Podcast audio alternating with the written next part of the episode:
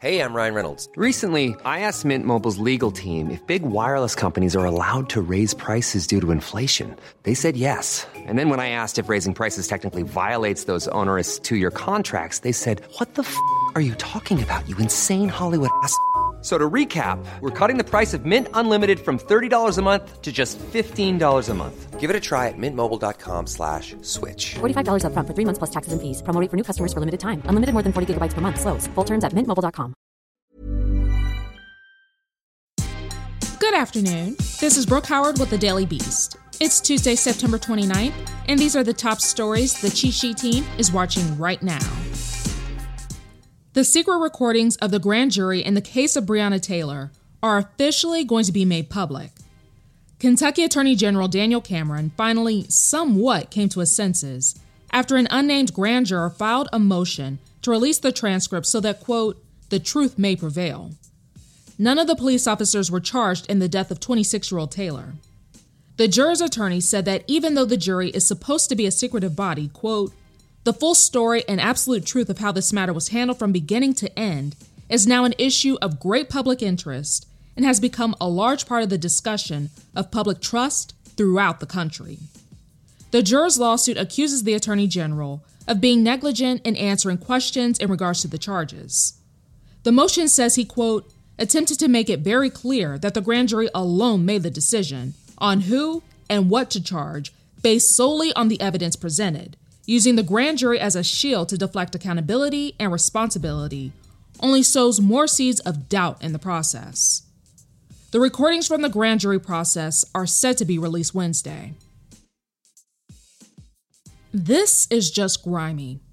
The White House reportedly pressured the Centers for Disease Control and Prevention to produce more evidence to send kids and teachers back to school in person amid the raging coronavirus pandemic and before November's presidential election.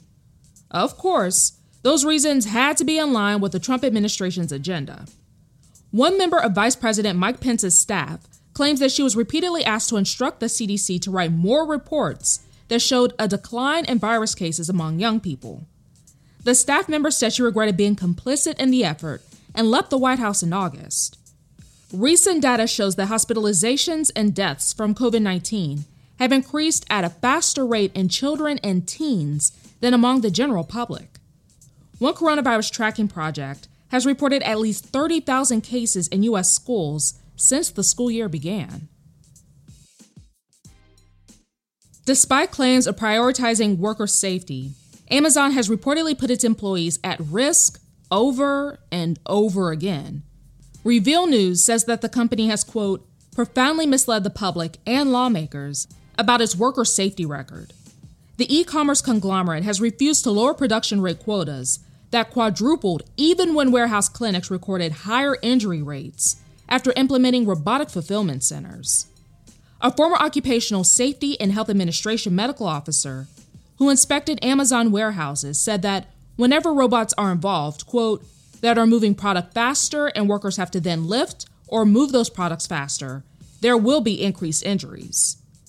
Prime Day and Cyber Monday tend to be particularly jarring with the amount of injuries reported. How did this dude keep getting rehired? A Georgia corrections officer has reportedly been fired after calling a black inmate on suicide watch a quote, crazy N word. This is the third time that Officer Gregory Hubert Brown has been fired from a job at a correctional facility within the last 10 years. In 2010, he was terminated for threatening a fellow officer with violence and pushing them. In 2012, he was fired from a jail for locking fellow officers into cells with inmates. In his latest termination, the sheriff's office did not provide much detail on the matter, but they did mention that Brown was placed on administrative leave and said he would be fired within three days. Remember The Apprentice, the so called reality show that allowed Donald Trump to play a self made, powerful billionaire for the whole country to see?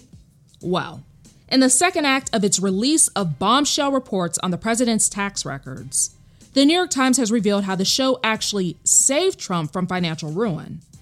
Months after the first episode aired on NBC back in 2004, Trump filed an individual tax return reporting nearly $90 million in net losses from the prior year. Meanwhile, on the show, he was portraying himself as a business genius, by the way. Later returns indicate that Trump earned a little under $200 million directly from The Apprentice over the course of 16 years, plus an additional 230 million from his renewed fame. But that income of the business genius went into a steep decline in 2011 after accruing hundreds of millions of dollars in debt. That's all for today. Check back every weekday morning and afternoon for more of the news you need to know. Find us wherever you listen to podcasts.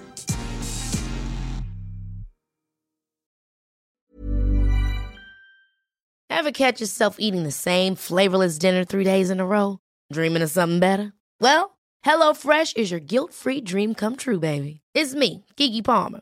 Let's wake up those taste buds with hot, juicy pecan crusted chicken or garlic butter shrimp scampi.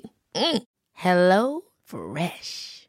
Stop dreaming of all the delicious possibilities and dig in at HelloFresh.com. Let's get this dinner party started.